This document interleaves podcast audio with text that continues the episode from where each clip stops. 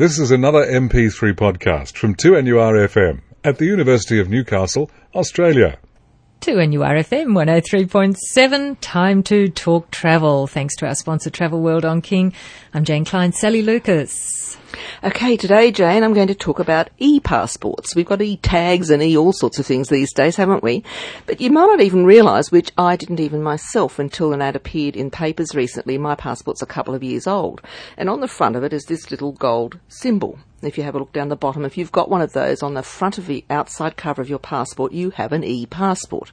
Now, what an e-passport allows you to do, and Australians and New Zealanders both have these now, if they've been issued in the last couple of years, that you can actually process yourself through passport control. Mm. So isn't that interesting? So you have two procedures that you have to do, and this is within Australia we're talking about, by the way, when you're coming in through, you know, customs, immigration, etc. Going out of Australia and into Australia. This is coming back in. Coming back Just in. coming back in as you go through passport control, coming back in.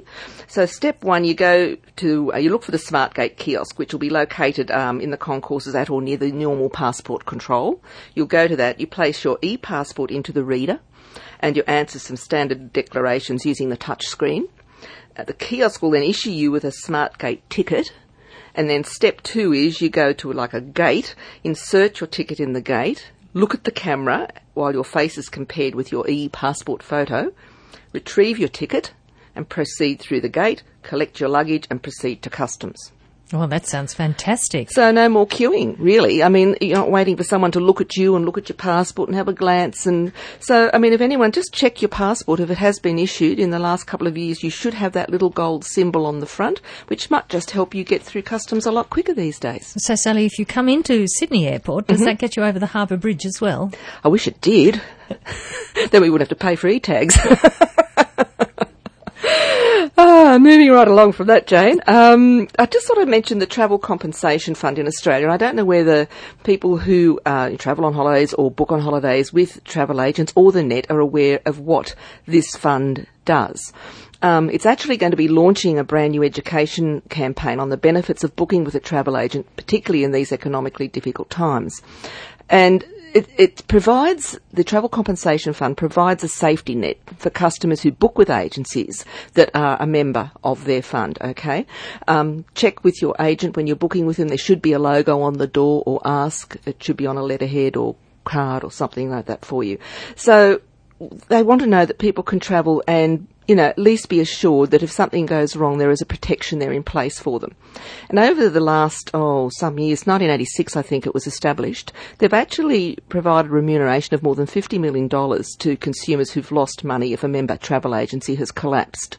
So this is important to know. The only um, state in Australia that doesn't belong to this at the moment is the Northern Territory, but throughout the rest of the country, um, you've got about 3,200 travel agents um, who all belong to this fund, which is really important important. So in other words, if you're booking something independently on the net yourself or through any other means other than through a travel agent, you've got no backup, no cover. This way, this is what we're saying to people, you know, trust your travel agent, you know, check with them. They've always got good advice. They've got the professional help to give you and also they've got that backup to support you as, eh, eh, you know, with a fund if something does go wrong. So would this help you if you were flying on a, on a plane and that airline company decided not to fly for the next umpteen months? No, not. Well, it's more to do with travel agencies. You know, where you, you, might have like difficult times at the moment. We could see, unfortunately, as we have in the past with with SARS and with the World Tower and so on. Like agencies have, have unfortunately gone out the back door, haven't been able to cope with, with the loss of revenue and the, and the downturn in the economy.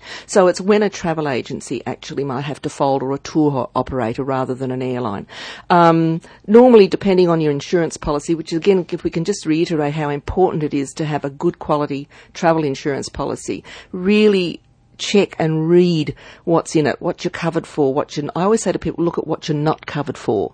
That's the easiest way of looking at it because there's a lot more of what you're covered for to read. If you look at what the not, you'll know straight away, you know, those things that you might think, well, I want to be covered for that. Like whether you're going to Nepal or Kokoda and you need to make sure the only way you can be airlifted out is by helicopter, you want to make sure that insurance policy has that there in case you have a medical evacuation required. Otherwise you may not survive, for example, and may not be able to be airlifted out because you've got to quote a travel insurance policy number now before they'll even come and get you.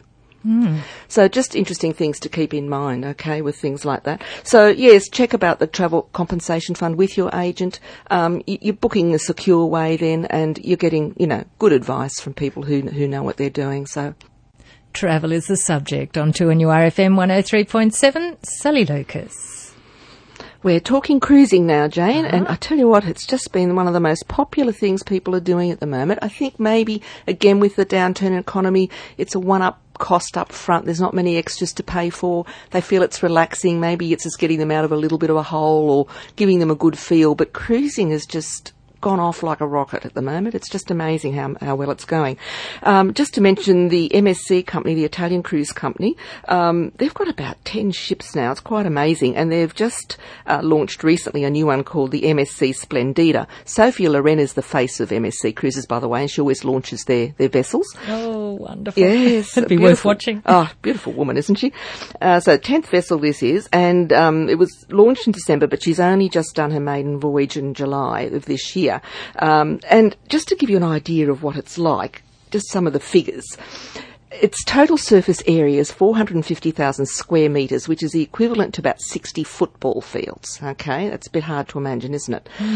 Um, it's dubbed the Queen of the Mediterranean, and it's pretty impressive. It's 333 metres long, which means she's longer than the Eiffel Tower laid horizontally. And at 66 metres high, it's as tall as a 23 story skyscraper. Each of her propellers are bigger than a double decker bus. And she can move at a speed of 23.3 knots, which means she can probably outrun a London bus.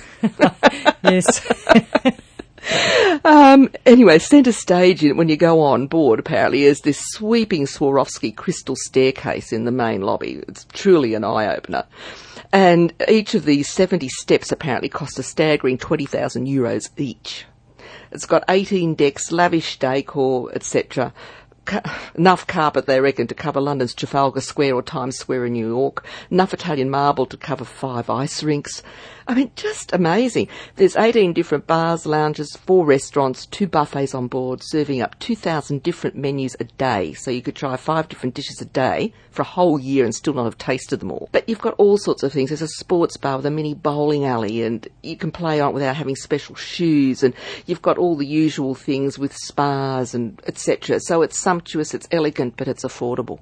So just to keep that in mind, I mean, that's amazing what they're doing with cruising these days. Mm, certainly sounds like it. And still in the Mediterranean. Yes, well, we're still there, and I thought we'd just talk about Sicily for a minute. And I just noticed the other day there's this wonderful itinerary has come out called the Jolly Winter Tour. And, you know, it would be lovely. And the one thing I loved about this, Jane, is when I've read through it, it's absolutely all inclusive. And that's unusual with touring. Most, mostly you'll get breakfast and some dinners, but hardly, never any lunches. But this is just, I can't see anything that you've got to pay for. So it's quite amazing. And they depart from November through to March over that winter period. Just to give you an idea, you start in Palermo um, and you have a welcome drink and dinner that night, then you leave the next day to start touring. I had friends went there last year, by the way, who had two weeks in Sicily and said that still wasn't enough. Just to give you an idea, even thinks of an island, but they said there's just so many little places to poke in and around, and it's got so much history. Of course, it's got mountains and And well, you've got Etna, Volcanoes. of course, as well. So this is what you're doing. You're, vi- you're visiting lots of beautiful old areas, beautiful cathedrals, medieval homes that are built into the rock. Um, obviously, you, you go to Taormina, which is considered the pearl of the Ionian Sea. And uh, it was founded in 400 BC, so I mean you're getting quite a lot of history there, and of course it's at the uh, uh, near near Mount Etna as well. So in every day I've noticed you're having lunch maybe at a local restaurant. There's degustations of local wines. Um, you go to Catania, of course, as well. Um, some wonderful, as I said, uh, Piazza Duomo, the cathedral um, of the Liotru uh, statue, Roman amphitheatres. Um, so it's very intense. Syracusa, um, Agrigento. Uh, which apparently has got some of the largest um, well-preserved Roman mosaics in the world you know, we keep forgetting, as we've discussed before, about the Roman Empire and how widespread it was. And nearly everywhere you go in Europe, you've got Roman influences still there and amphitheatres. Um, and mosaics. and mosaics the and place, yeah. the Valley of the Temples. You've got the Temple of Juno, Concord, Heracles, Zeus, Castor, and Pollux, all there. I just thought that was a, that was something I must admit. Even though I've done history, I didn't do ancient history, and I wasn't aware all those temples were on right Sicily. in Sicily. Hmm. So yeah, so just a wonderful little itinerary. And if you've been to Italy before but looking to do something different, then I'd say yeah, have a good look at this itinerary. It's run by Southern Italian travel specialists and hmm. operating during the winter months. So it would be a lovely thing to do. And we'll be talking travel again next week, next Friday after the one o'clock news. Thank you, Sally Lucas. Thank you, Jane. I look forward to that. 2NURFM 103.7.